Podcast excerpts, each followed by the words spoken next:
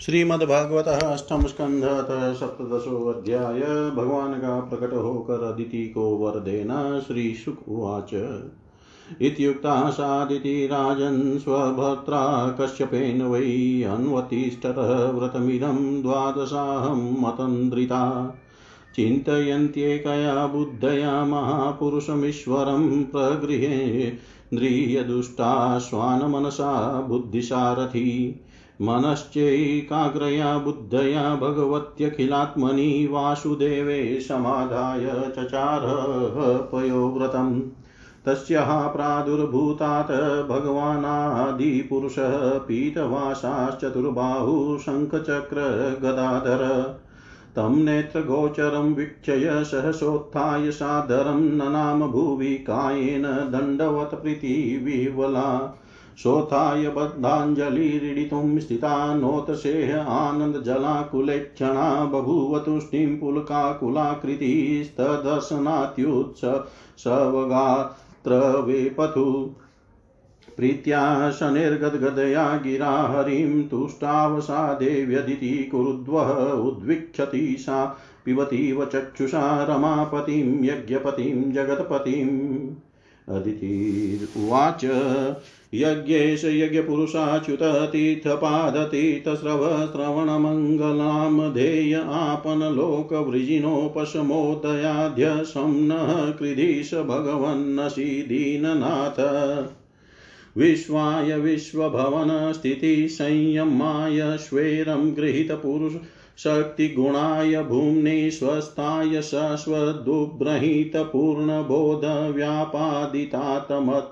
शश्वद्भुब्रहीतपूर्णबोधव्यापादितातमसे हर्यै नमस्ते। आयुः परं वपुरभीष्टमतुल्यलक्ष्मीर्द्यौ भूरशः सकलयोग गुणास्त्रिवर्गः ज्ञानं च केवलमनन्तभवन्ति तुष्टात् त्वतो नृणां किमु सपत्नजयादिराशि। त्वतो नृणां किमु सपत्नजयादिराशि। श्रीशुकुवाच अदित्यैवं स्तुतो राजन् भगवान् पुष्करे क्षणक्षेत्रज्ञः सर्वभूतानामिति होवाच भारत। श्रीभगवानुवाच। देवमातर्भवत्या मे विज्ञातं तिरकाङ्क्षितं यतः सपत्नीहृतश्रीणां च्यावीतानां स्वधामत।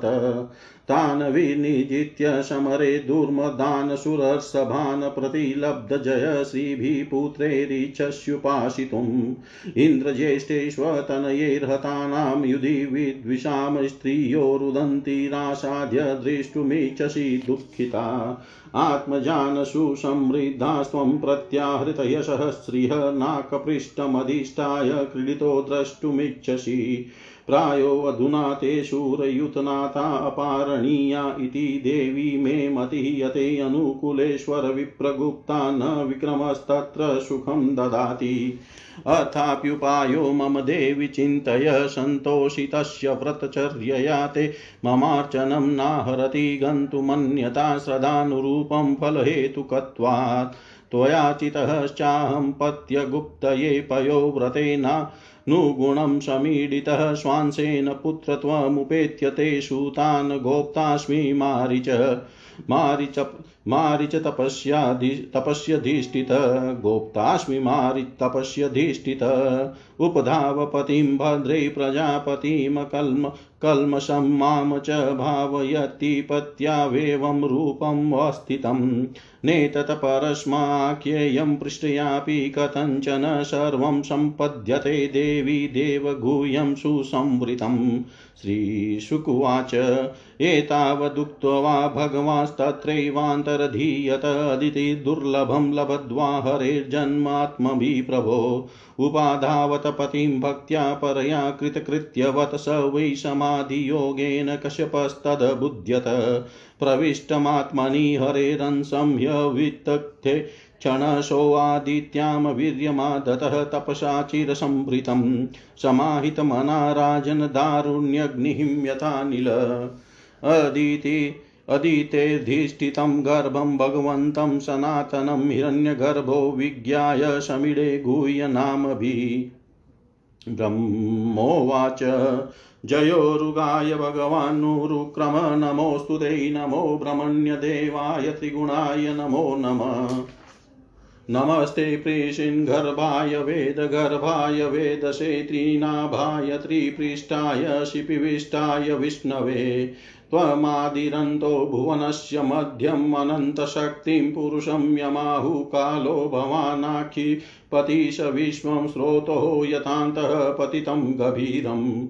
त्वं वै प्रजानामस्तिर्जङ्गमानां प्रजापतीनामसि शम्भविष्णुदिवोकसां देवदिवश्च्युतानां परायणं नौरिव मजतोऽप्सु।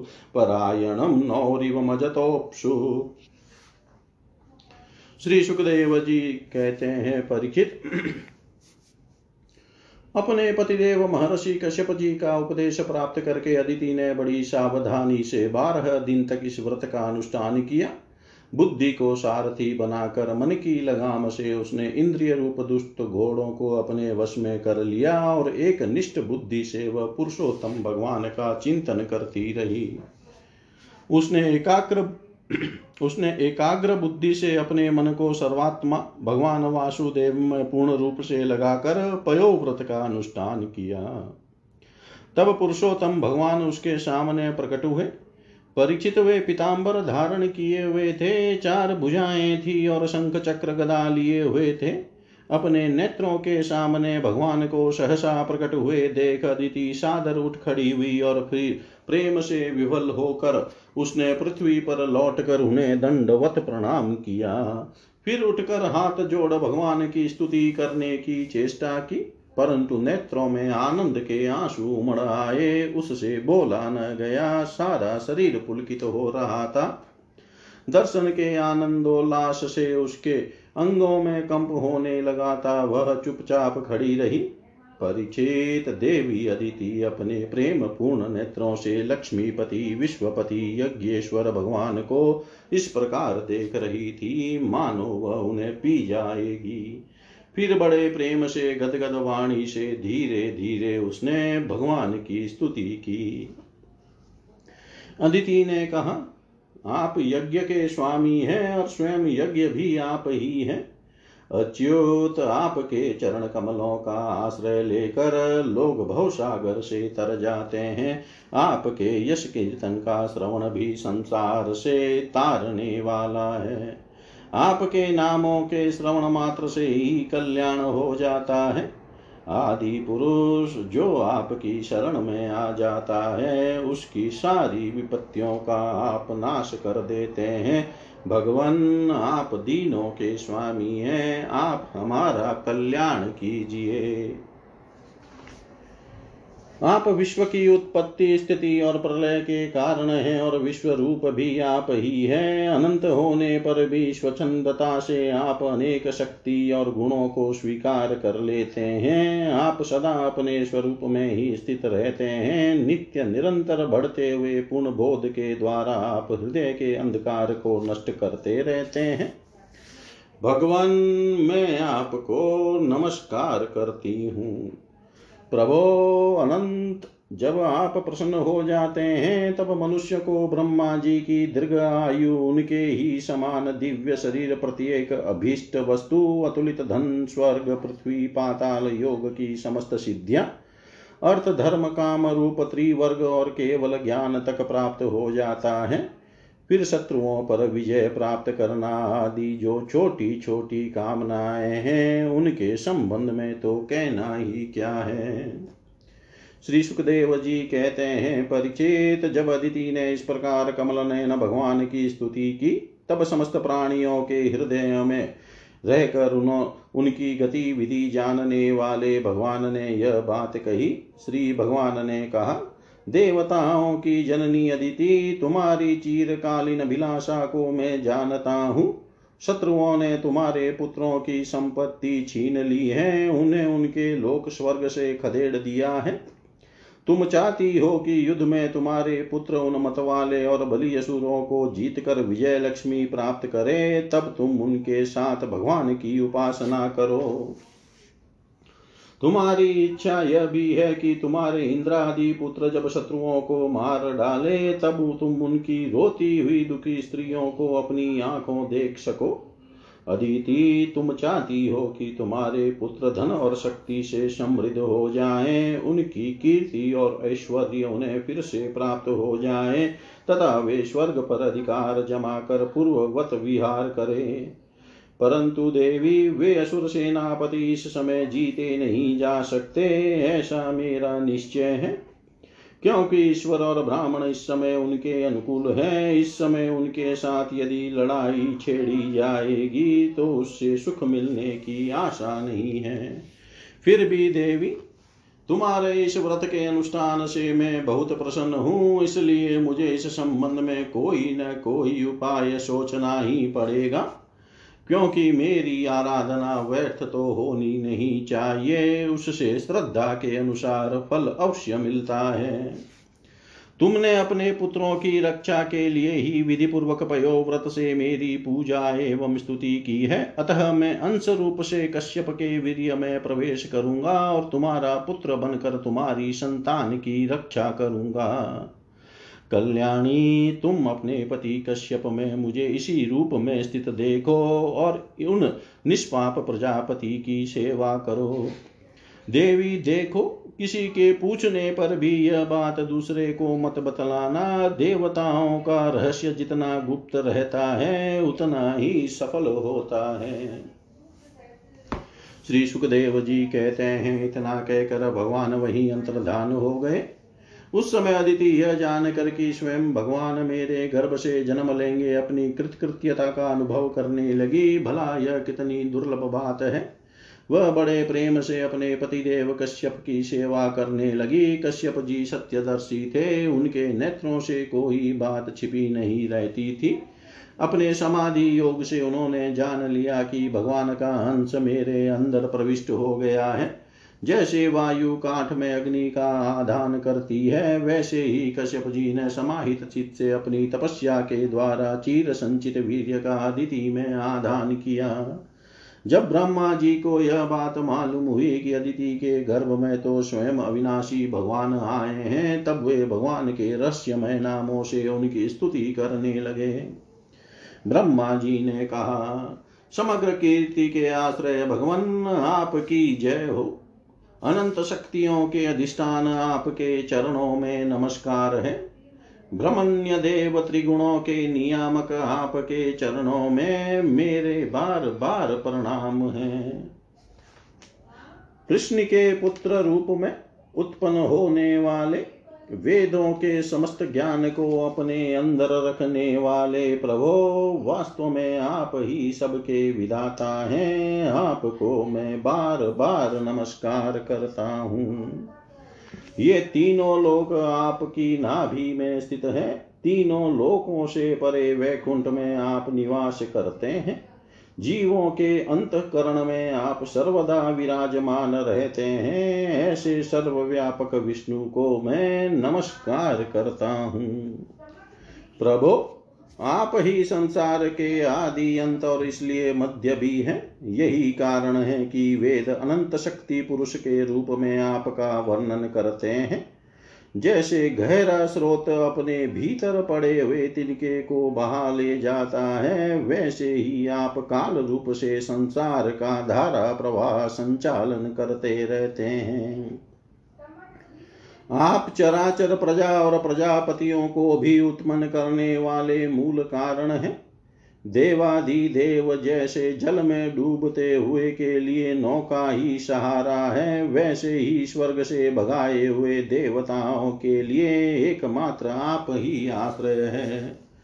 इति श्रीमद्भागवते महापुराणे पारमहंस्यां संहितायामष्टं स्कन्धे वामनप्रादुर्भावे सप्तदशोऽध्याय सर्वं श्रीशां सदाशिवार्पणम् अस्तु। ॐ विष्णवे नमः, ॐ विष्णवे नमः, ॐ विष्णवे नमः।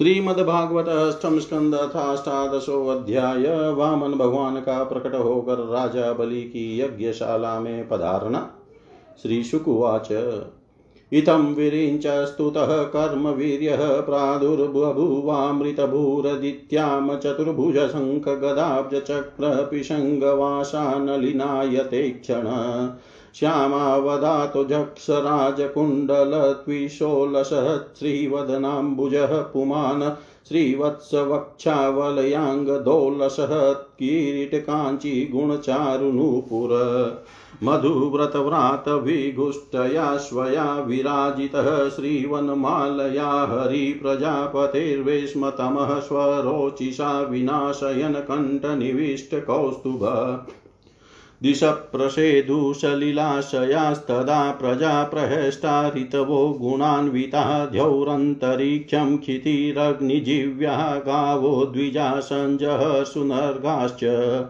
श्रोणायां श्रवणद्वादश्यां मुहूर्ते अभिजीति प्रभु, सर्वे नक्षत्रताराध्याश्चक्रुस्तजन्म द्वादश्यां सविता तिष्ठन्मध्यन्दिनगतो नृप विजयनाम सा प्रोक्ता यस्यां जन्म विदुर्हरे।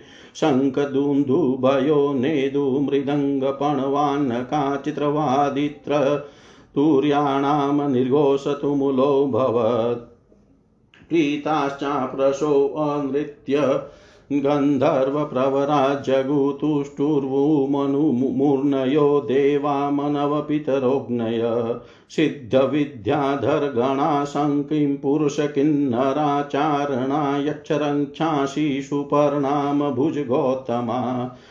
गायन्तो अतिप्रशंसन्तो नृत्यन्तो विबुधानुगादित्याश्रं पदं कुसुमै समवाकिरन् दृष्टवादितिस्तं निजगर्भसम्भवं परं पुमांसं मुदमाप विस्मिता गृहीतदेहं निजयोगमायया प्रजापतिश्चाह जयेति विस्मित।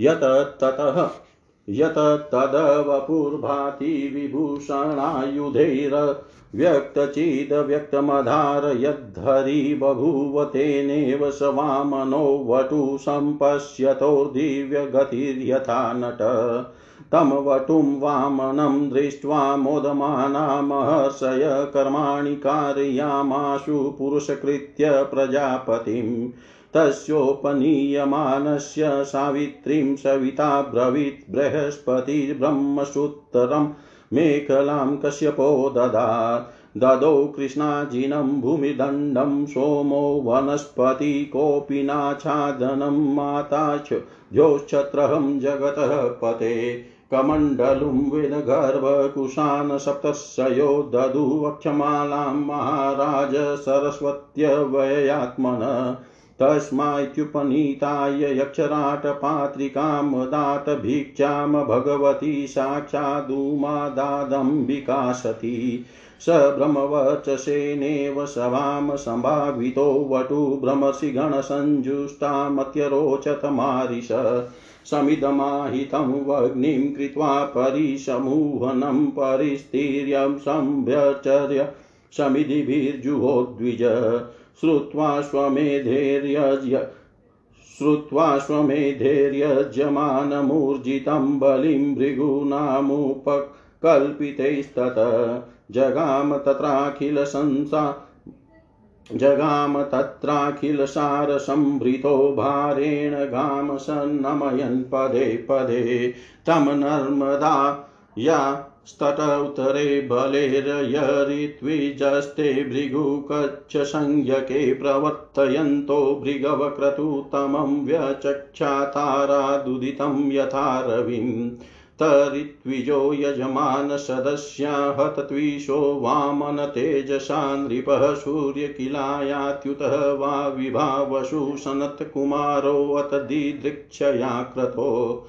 इत्थं सशिष्येषु भृगुष्वनेकधा वितर्क्यमाणो भगवान् स वामनक्षत्रं सदण्डं सजलं कमण्डलुं विवेश बिभ्रदयमेधवाटं मौञ्ज्यामिखलया वितमुपवै तार्जिनोत्तरं जटिलं वामनं विप्रं मायामाणवकं हरिं प्रविष्टं वीक्षय भृगव सशिष्यास्ते सहाग्निभिः प्रत्यगृह्णन् समुत्थाय संक्षिप्तास्तस्य तेजसा यजमानप्रमुदितो दशनीयं मनोरमं रूपानुरूपावयवं तस्मासन्माहरथ।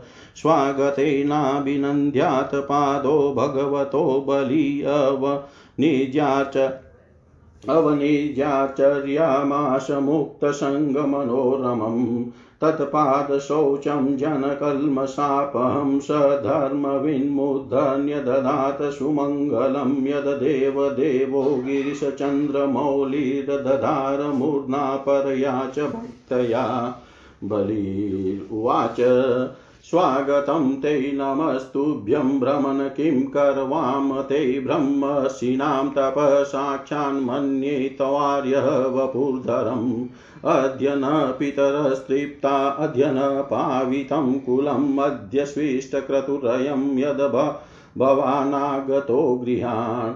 अद्याग्नयो मे सुहुता यथा विधि द्विजात्मज त्वचरणावने जने हता हंसौ वार्भिरियं च भूरहो तथा पुनिता तनुभिः पदेस्तव यद् यद्वटो वाञ्छसि तत्प्रतीक्ष मे त्वामर्थिनं विप्रसुतानुतर्कये। गाम काञ्चनं गुणवदधाम मृष्टं तथा न पेयमुत वा विप्रकन्यां।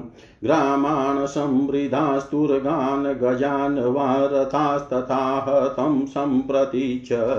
रथास्तथा हतं सम्प्रति च।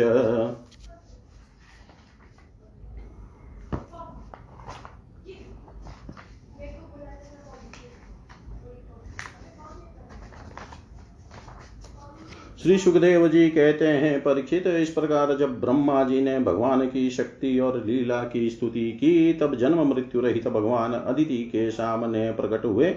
भगवान के चार भुजाएँ थी, उनमें वे शंख, गदा, कमल और चक्र धारण किए हुए थे। कमल के समान कोमल और बड़े बड़े नेत्र थे। पिताम्बर शोभायमान हो रहा था। विशुद्ध श्याम वर्ण का शरीर था, मकराकृति कुंडलों की कांति से मुख कमल की शोभा और भी उल्लसित हो रही थी। वक्ष स्थल पर श्री वत्स का चिन्ह हाथों में, कंगन और भुजाओं में, बाजू बंद सिर पर किरीट कमर में करधनी की लड़ियाँ और चरणों में सुंदर नूपुर जगमगा रहे थे। भगवान गले में अपनी स्वरूप भूत वनमाला धारण किए हुए थे, जिसके चारों ओर झुंड के झुंड भौरे गुंजार कर रहे थे। उनके कंठ में कौस्तुभ मणि सुशोभित थी। भगवान की अंग कांति से प्रजापति कश्यप जी के घर का अंधकार नष्ट हो गया। उस समय दिशाएँ निर्मल हो गई। नदी और सरोवरों का जल स्वच्छ हो गया। प्रजा के हृदय में आनंद की बाढ़ आ गई। सब ऋतुएँ एक साथ अपना अपना गुण प्रकट करने लगी। स्वर्ग लोक, अंतरिक्ष पृथ्वी, देवता गौ द्विज और पर्वत, इन सब के हृदय में हर्ष का संचार हो गया। परिचित जिस समय भगवान ने जन्म ग्रहण किया, उस समय चंद्रमा श्रवण नक्षत्र पर थे। भाद्रपद मास के शुक्ल पक्ष की श्रवण नक्षत्र वाली द्वादशी थी। अभिजीत मुहूर्त में भगवान का जन्म हुआ था। सभी नक्षत्र और तारे भगवान के जन्म को मंगलमय सूचित कर रहे थे। परीक्षित जिस तिथि में भगवान का जन्म हुआ था, उसे विजया द्वादशी कहते हैं। जन्म के समय सूर्य आकाश के मध्य भाग में स्थित थे भगवान के अवतार के समय शंख ढोल, मृदंग डफ और नगाड़े आदि बाजे बजने लगे। इन तरह तरह के बाजों और तुरहियों की तुमुल ध्वनि होने लगी। अप्सराएँ प्रसन्न होकर नाचने लगी, श्रेष्ठ गंधर्व गाने लगे, मुनि देवता मनु पितर और अग्नि स्तुति करने लगे। सिद्ध विद्याधर किम पुरुष किन्नर चारण यक्ष राक्षस पक्षी मुख्य मुख्य नागगण और देवताओं के अनुचुर अनुचर नाचने गाने एवं भूरी भूरी प्रशंसा करने लगे तथा उन लोगों ने अदिति के आश्रम को पुष्पों की वर्षा से ढक दिया। जब अतिथि, अदिति ने अपने गर्भ से प्रकट हुए परम पुरुष परमात्मा को देखा तो वह अत्यंत आश्चर्यचकित और परमानंद परमानंदित हो गई। प्रजापति कश्यप जी भी भगवान को अपनी योग माया से शरीर धारण किए हुए देख विस्मित हो गए और कहने लगे, जय हो जय हो। परिचित भगवान स्वयं अव्यक्त एवं चित स्वरूप है। उन्होंने जो परम कांतिमय आभूषण एवं आयुधों से युक्त वह शरीर ग्रहण किया था उसी शरीर से कश्यप और अदिति के देखते देखते वामन ब्रह्मचारी का रूप धारण कर लिया। ठीक वैसे ही जैसे नट अपना वेश बदल ले, क्यों न हो भगवान की लीला तो अद्भुत है ही। भगवान को वामन ब्रह्मचारी के रूप में देख कर महर्षियों को बड़ा आनंद हुआ। उन लोगों ने कश्यप प्रजापति को आगे करके उनके जात कर्म आदि संस्कार करवाए। जब उनका उपनयन संस्कार होने लगा, तब गायत्री के अधिष्ठात्री देवता स्वयं सविता ने उन्हें गायत्री का उपदेश दिया। देवगुरु बृहस्पति जी ने यज्ञोपवित और कश्यप ने मेखला दी। पृथ्वी ने कृष्ण मृग का चर्म वन के स्वामी चंद्रमा ने दंड माता अदिति ने कौपिन और कटी वस्त्र एवं आकाश के अभिमानी देवता ने वामन वेशधारी भगवान को छत्र दिया परिचित अविनाशी प्रभु को ब्रह्मा जी ने कमंडलु सप्तर्षियों ने कुश और सरस्वती ने रुद्राक्ष की माला समर्पित की इस रीति से जब वामन भगवान का उपनयन संस्कार हुआ, तब यक्ष राज कुबेर ने उनको भिक्षा का पात्र और सती शिरोमणि जगत जननी स्वयं भगवती उमा ने भिक्षा दी। इस प्रकार जब जब लोगों ने वटु वेशधारी भगवान का सम्मान किया, तब वे ब्रह्म, ब्रह्मर्षियों से भरी हुई सभा के अपने सभा में अपने ब्रह्म तेज के कारण अत्यंत शोभायमान हुए। इसके बाद भगवान ने स्थापित और प्रज्वलित अग्नि का कुशों से परिसमूहन और परिस्तरण करके पूजा की और समिधाओं से हवन किया। परीक्षित उसी समय भगवान ने सुना कि सब प्रकार की सामग्रियों से संपन्न यशस्वी बलि भृगुवंशी ब्राह्मणों के आदेशानुसार बहुत से अश्वमेध यज्ञ कर रहे हैं। तब उन्होंने वहाँ के लिए यात्रा की। भगवान समस्त शक्तियों से युक्त है, उनके चलने के समय उनके भार से पृथ्वी पग पग पर झुकने लगी। नर्मदा नदी के उत्तर तट पर भृगु कच्छ नाम का एक बड़ा सुंदर स्थान है। वहीं बलि के भृगुवंशी ऋत्विज श्रेष्ठ यज्ञ का अनुष्ठान करा रहे थे।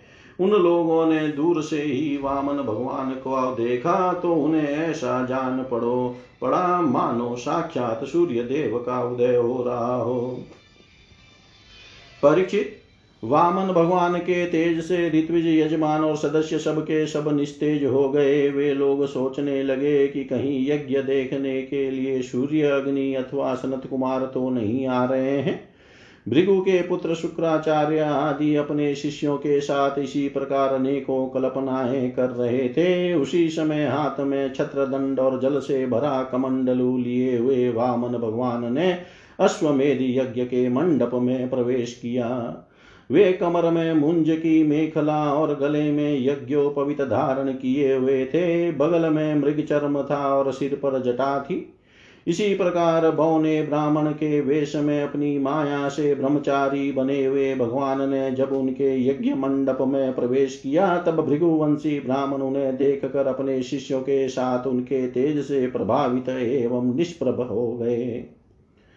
वे सब के सब अग्नियों के साथ उठ खड़े हुए और उन्होंने वामन भगवान का स्वागत सत्कार किया। भगवान के लघु रूप के अनुरूप सारे अंग छोटे छोटे बड़े ही मनोरम एवं दर्शनीय थे। उन्हें देख कर बलि को बड़ा आनंद हुआ और उन्होंने वामन भगवान को एक उत्तम आसन दिया। फिर स्वागत वाणी से उनका अभिनंदन करके पाव पकारे और संग्रहित महापुरुषों को भी अत्यंत मनोहर लगने वाले वामन भगवान की पूजा की। भगवान के चरण कमलों का धोवन परम मंगलमय है, उससे जीवों के सारे पाप ताप धुल जाते हैं। स्वयं देवाधि देव चंद्रमौली भगवान शंकर ने अत्यंत भक्ति भाव से उसे अपने सिर पर धारण किया था। आज वही चरणामृत धर्म के मर्मज्ञ राजा बलि को प्राप्त हुआ। उन्होंने बड़े प्रेम से उसे अपने मस्तक पर रखा। बलि ने कहा ब्राह्मण कुमार, आप भले पधारे, आपको मैं नमस्कार करता हूँ। आज्ञा कीजिए, मैं आपकी क्या सेवा करूँ? आर्य ऐसा जान पड़ता है कि बड़े बड़े ब्रह्मर्षियों की तपस्या ही स्वयं मूर्तिमान होकर मेरे सामने आई है। आज आप मेरे घर पधारे, इससे मेरे पितर तृप्त हो गए, आज मेरा वंश पवित्र हो गया, आज मेरा यह यज्ञ सफल हो गया। ब्राह्मण कुमार, आपके पाँव पकारने से मेरे सारे पाप धुल गए और विधि पूर्वक यज्ञ करने से, अग्नि में आहुति डालने से जो फल मिलता, वह अनायास ही मिल गया। आपके इस नन्हे नन्हे चरणों और इनके धोवन से पृथ्वी पवित्र हो गई। ब्राह्मण कुमार, ऐसा जान पड़ता है कि आप कुछ चाहते हैं। परम पूज्य ब्रह्मचारी जी, आप जो जो चाहते हो, गाय, सोना, सामग्रियों से सुसज्जित घर, पवित्र अन्न पीने की वस्तु, विवाह के लिए ब्राह्मण की कन्या, संपत्तियों से भरे हुए गाँव, घोड़े, हाथी, रथ, वह सब आप मुझसे मांग लीजिए, अवश्य ही वह सब मुझसे मांग लीजिए। इति श्रीमद्भागवते महापुराणे पारमहंस्यां संहितायाम् अष्टम स्कन्धे वामनप्रादुर्भावे बलिवामनसंवादे अष्टादशोऽध्याय। सर्वं श्रीशां सदाशिवार्पणम् अस्तु। ॐ विष्णवे नम, ॐ विष्णवे नम, ॐ विष्णवे नम। श्रीमद्भागवत अष्टम स्कंद अति कौनविंशो अध्याय भगवान का बलि तीन भक्त भगवान वामन का बलि से तीन पग पृथ्वी मांगना, बलि का वचन देना और शुक्राचार्य जी का उन्हें रोकना, श्री शुकवाच इति वैरोचनेर्वाक्यं धर्मयुक्तं स सुनृतं निशम्य भगवान् प्रीत प्रतिनन्द्येदमब्रवीत्। श्रीभगवानुवाच वचस्तवेतज्जनदेव सुनृतं कुलोचितं धर्मयुतं यशस्करं यस्य प्रमाणं भृगवशाम्पराय पितामह कुलवृधः प्रशान्त। न हि तस्मिन् कुले कश्चनिषत्वः कृपणः पुमान् प्रत्याख्याता प्रतिश्रुत्य यो वादाता द्विजातये। न सन्ति ते युधि चाथिनार्थिता पराङ्मुखा ये त्वमनस्विनो नृपा। युष्मत्कुले यद्यशशामलेन प्रह्लाद उदभाति यथोडुपखे, यथो जातो हिरण्याक्षश्चरनेक इमां महीं प्रतिवीरं दिग्विजये नाविन्दत गदायुध। यमविनिर्जित्य कृत्रेण विष्णुक्षमोदार आगतं नात्मानं जैनं मेने तद्वीर्यं भूर्यनुस्मरन्। निशम्य तदवधं भ्राता हिरण्यकशिपु पुरा हन्तुं भ्रातृहणं क्रुधो जगामनिलयं हरे। तमायान्तं समालोक्यं शूलपाणिं कृतान्तवत् चिन्तयामास कालज्ञो विष्णुर्मायाविनां वर। यतो यतोऽहं तत्राशो मृत्युप्राणभृतामिव अतोऽहमस्य हृदयं प्रवेक्ष्यामि पराग्दृश। एवं स निश्चित्य रिपो शरीरमाधावतो निर्विविशे असुरेन्द्रश्वासानिलान्तहितसूक्ष्मदेहस्तत्प्राणरन्ध्रेण विविघ्नचेता।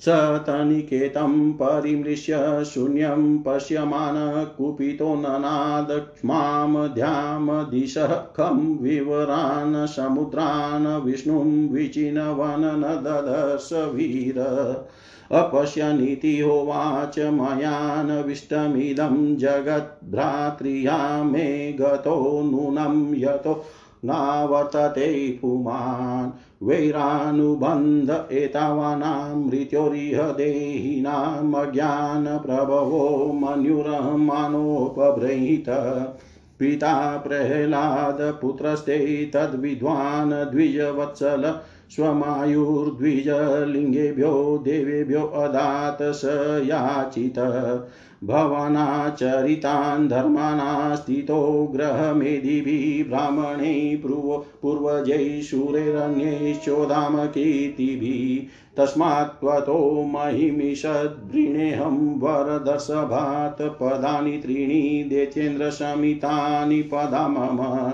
नान्यत ते कामयै राजन् वदान्या जगदीश्वरात्मेन प्राप्नोति वै विद्वान् यावदर्थ प्रतिग्रह। बलिर्वाच, अहो ब्राह्मणादायद्वाचस्ते वृदसम्मन्ता त्वं बालो बालिशमतीश्वार्थं प्रत्यबुधो यथा।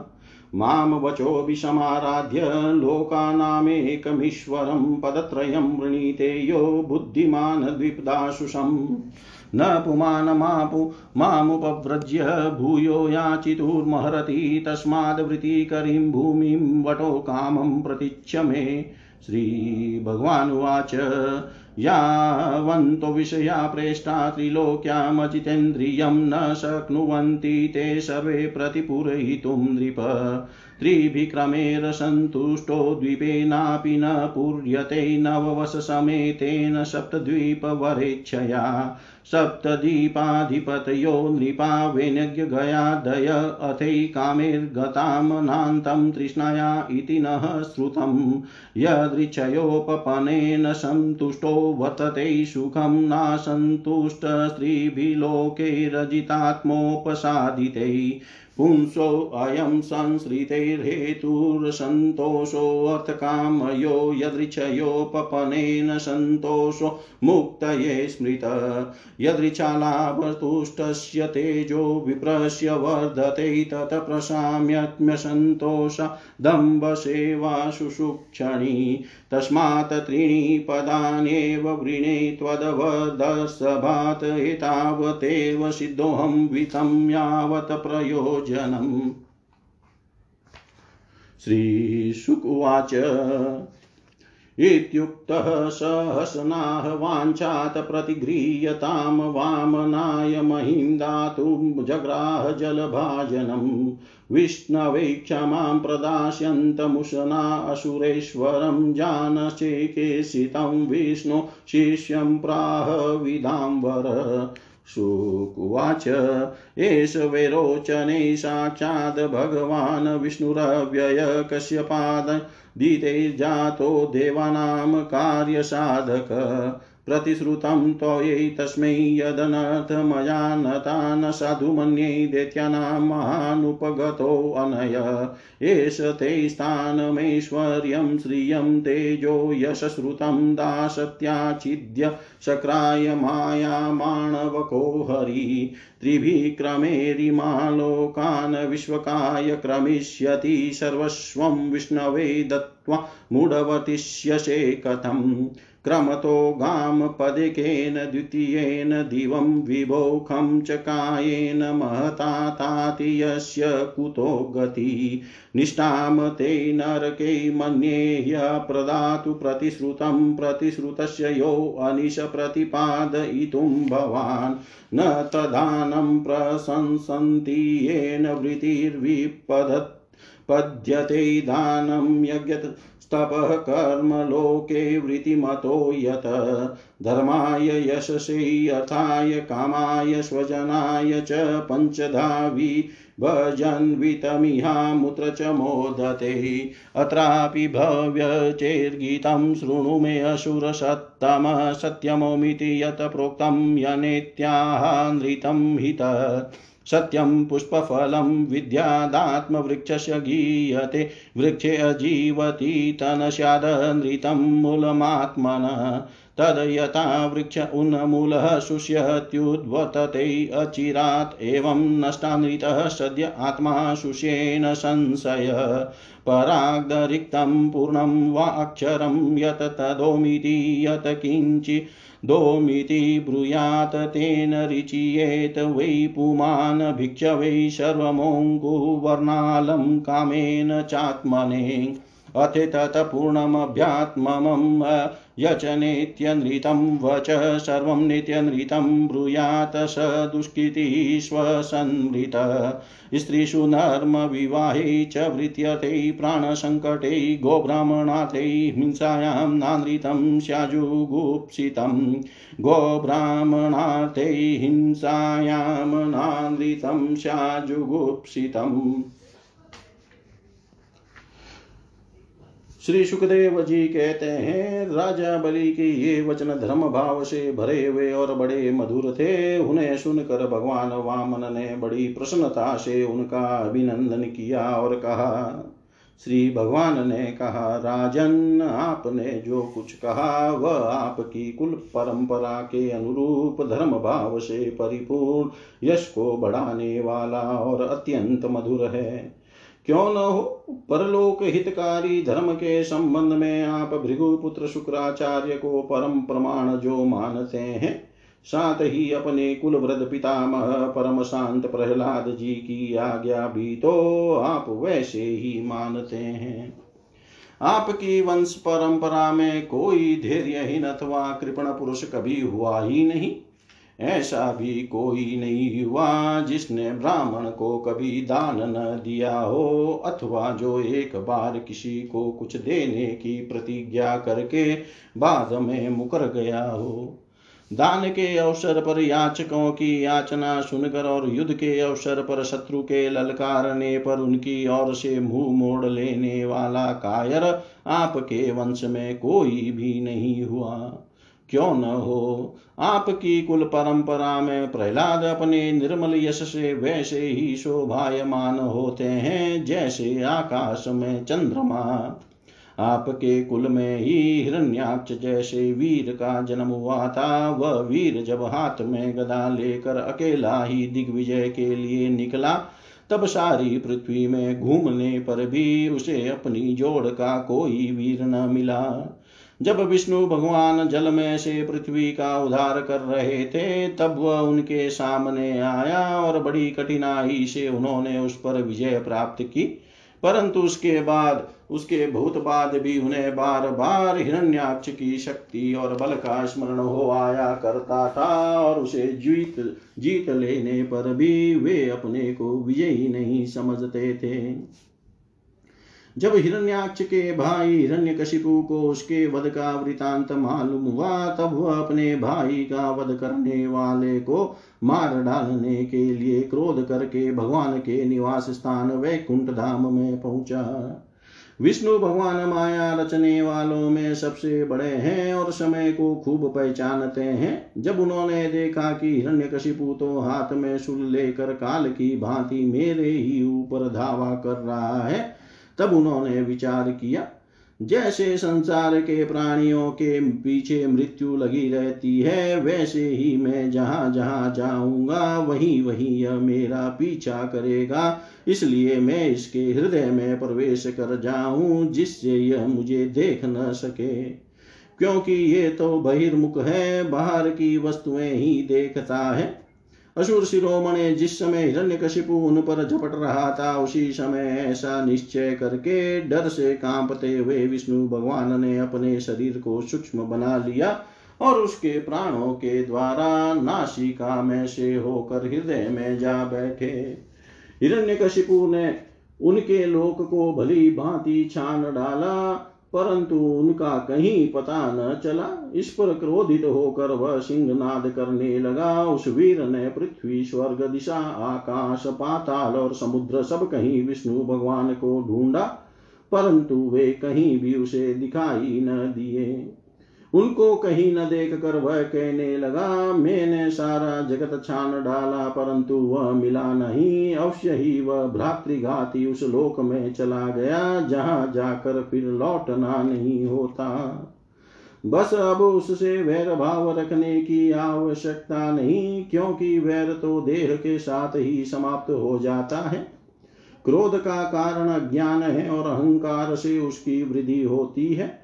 राजन आपके पिता प्रहलाद नंदन विरोचन बड़े ही ब्राह्मण भक्त थे। यहाँ तक कि उनके शत्रु देवताओं ने ब्राह्मणों का वेश बनाकर उनसे उनकी आयु का दान मांगा और उन्होंने ब्राह्मणों के छल को जानते हुए भी अपनी आयु दे डाली।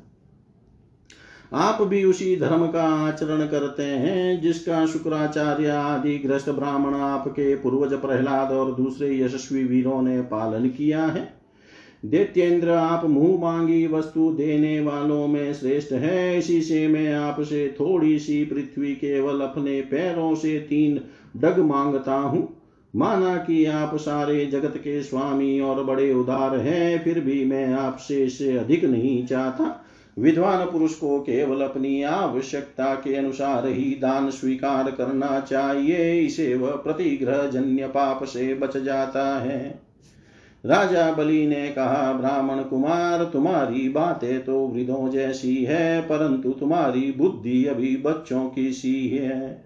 अभी तुम हो भी तो बालक ही न, इसी से अपना हानि लाभ नहीं समझ रहे हो। मैं तीनों लोकों का एकमात्र अधिपति हूँ और द्वीप का द्वीप दे सकता हूँ, जो मुझे अपनी वाणी से प्रसन्न कर ले और मुझसे केवल तीन डग भूमि मांगे, वह भी क्या बुद्धिमान कहा जा सकता है? ब्रह्मचारी जी जो एक बार कुछ मांगने के लिए मेरे पास आ गया, उसे फिर कभी किसी से कुछ मांगने की आवश्यकता नहीं पड़नी चाहिए। अतः अपनी जीविका चलाने के लिए तुम्हें जितनी भूमि की आवश्यकता हो, उतनी मुझसे मांग लो। श्री भगवान ने कहा, राजन, संसार के सबके सब प्यारे विषय एक मनुष्य की कामनाओं को भी पूर्ण करने में समर्थ नहीं है। यदि वह अपनी इंद्रियों को वश में रखने वाला संतोषी न हो, जो तीन पग भूमि से संतोष नहीं कर लेता, उसे नौ वर्षों से युक्त एक द्वीप भी दे दिया जाए तो भी वह संतुष्ट नहीं हो सकता, क्योंकि उसके मन में सातों द्वीप पाने की इच्छा बनी रहेगी। मैंने सुना है कि पृथु गय आदि नरेश सातों द्वीपों के अधिपति थे, परंतु उतने धन और भोग की सामग्रियों के मिलने पर भी वे तृष्णा का पार न पा सके।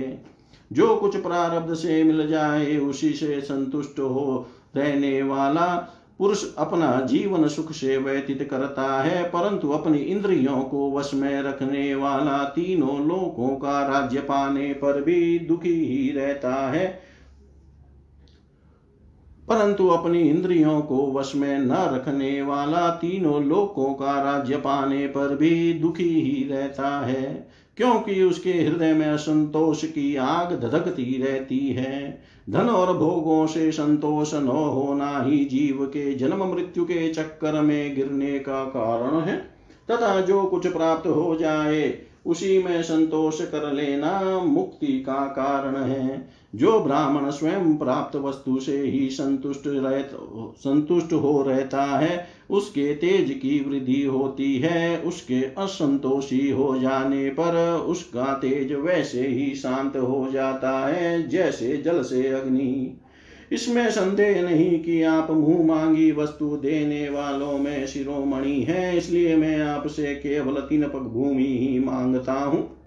इतने से ही मेरा काम बन जाएगा, धन उतना ही संग्रह करना चाहिए जितने की आवश्यकता हो। श्री सुखदेव जी कहते हैं, भगवान के इस प्रकार कहने पर राजा बलि हंस पड़े। उन्होंने कहा, अच्छी बात है, जितनी तुम्हारी इच्छा हो उतनी ही ले लो। यो कहकर वामन भगवान को तीन पग पृथ्वी का संकल्प करने के लिए उन्होंने जल पात्र उठाया। शुक्राचार्य जी सब कुछ जानते थे। उनसे भगवान की यह लीला भी छिपी नहीं थी। उन्होंने राजा बलि को पृथ्वी देने के लिए तैयार देख कर उनसे कहा। शुक्राचार्य जी ने कहा, विरोचन कुमार, ये स्वयं अविनाशी भगवान विष्णु है। देवताओं का काम बनाने के लिए कश्यप की पत्नी अदिति के गर्भ से अवतीर्ण हुए हैं। तुमने यह अनर्थ न जान कर कि ये मेरा सब कुछ छीन लेंगे, इन्हें दान देने की प्रतिज्ञा कर ली है। यह तो दैत्यों पर बहुत बड़ा अन्याय होने जा रहा है, इसे मैं ठीक नहीं समझता। स्वयं भगवान ही अपनी योग माया से यह ब्रह्मचारी बनकर बैठे हुए हैं। ये तुम्हारा राज्य, ऐश्वर्य, लक्ष्मी, तेज और विश्व विख्यात कीर्ति सब कुछ तुमसे छीन कर इंद्र को दे देंगे। ये विश्व रूप है। तीन पग में तो ये सारे लोकों को नाप लेंगे। मूर्ख, जब तुम अपना सर्वस्व ही विष्णु को दे डालोगे तो तुम्हारा जीवन निर्वाह कैसे होगा? ये विश्व व्यापक भगवान एक पग में पृथ्वी और दूसरे पग में स्वर्ग को नाप लेंगे। इनके विशाल शरीर से आकाश भर जाएगा, तब इनका तीसरा पग कहाँ जाएगा? तुम उसे पूरा न कर सकोगे, ऐसी दशा में मैं समझता हूँ कि प्रतिज्ञा करके पूरा न कर पाने के कारण तुम्हें नरक में ही जाना पड़ेगा। क्योंकि तुम अपनी की हुई प्रतिज्ञा को पूर्ण करने में सर्वथा समर्थ होगे। विद्वान पुरुष उस दान की प्रशंसा नहीं करते, जिसके बाद जीवन निर्वाह के लिए कुछ बचे ही नहीं। जिसका जीवन निर्वाह ठीक ठीक चलता है, वही संसार में दान, यज्ञ, तप और परोपकार के कर्म कर सकता है। जो मनुष्य अपने धन को पाँच भागों में बांट देता है, कुछ धर्म के लिए, कुछ यश के लिए, कुछ धन की अभिवृद्धि के लिए, कुछ भोगों के लिए और कुछ अपने स्वजनों के लिए, वही इस लोक और परलोक दोनों में ही सुख पाता है। असुर शिरोमणे यदि तुम्हें अपनी प्रतिज्ञा टूट जाने की चिंता हो तो मैं इस विषय में तुम्हें कुछ ऋग्वेद की श्रुतियों का आशय सुनाता हूँ। तुम सुनो। श्रुति कहती है, किसी को कुछ देने की बात स्वीकार कर लेना सत्य है और नकार जाना अर्थात अस्वीकार कर देना असत्य है। यह शरीर एक वृक्ष है और सत्य इसका फल फूल है, परंतु यदि वृक्ष ही न रहे तो फल फूल कैसे रह सकते हैं? क्योंकि नकार जाना अपनी वस्तु दूसरे को न देना, दूसरे शब्दों में अपना संग्रह बचाए रखना, यही शरीर रूप वृक्ष का मूल है। जैसे जड़ न रहने पर वृक्ष सुख कर थोड़े ही दिनों में गिर जाता है, उसी प्रकार यदि धन देने से अस्वीकार न किया जाए तो यह जीवन सूख जाता है, इसमें संदेह नहीं।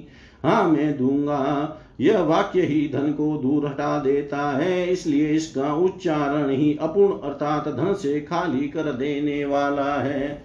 यही कारण है कि जो पुरुष हाँ मैं दूँगा, ऐसा कहता है, वह धन से खाली हो जाता है। जो याचक को सब कुछ देना स्वीकार कर लेता है, वह अपने लिए भोग की कोई सामग्री नहीं रख सकता। इसके विपरीत मैं नहीं दूँगा यह जो अस्वीकारात्मक असत्य है, वह अपने धन को सुरक्षित रखने तथा पूर्ण करने वाला है। परंतु ऐसा सब समय नहीं करना चाहिए, जो सबसे सभी वस्तुओं के लिए नहीं करता रहता है, उसकी अपकीर्ति हो जाती है। वह तो जीवित रहने पर भी मृतक के समान ही है। स्त्रियों को प्रसन्न करने के लिए हास परिहास में, विवाह में कन्या आदि की प्रशंसा करते समय अपनी जीविका की रक्षा के लिए प्राण संकट उपस्थित होने पर गौर ब्राह्मण के हित के लिए तथा किसी को मृत्यु से बचाने के लिए असत्य भाषण भी उतना निंदनीय नहीं है। इति श्रीमद्भागवते महापुराणे पारमंस्यां संहितायाम् अष्टम स्कन्धे वामनप्रादुर्भावे एकोनविंशोऽध्याय। सर्वं श्रीशां सदाशिवार्पणम् अस्तु। ॐ विष्णवे नम। ॐ विष्णवे नम। विष्णवे नमः।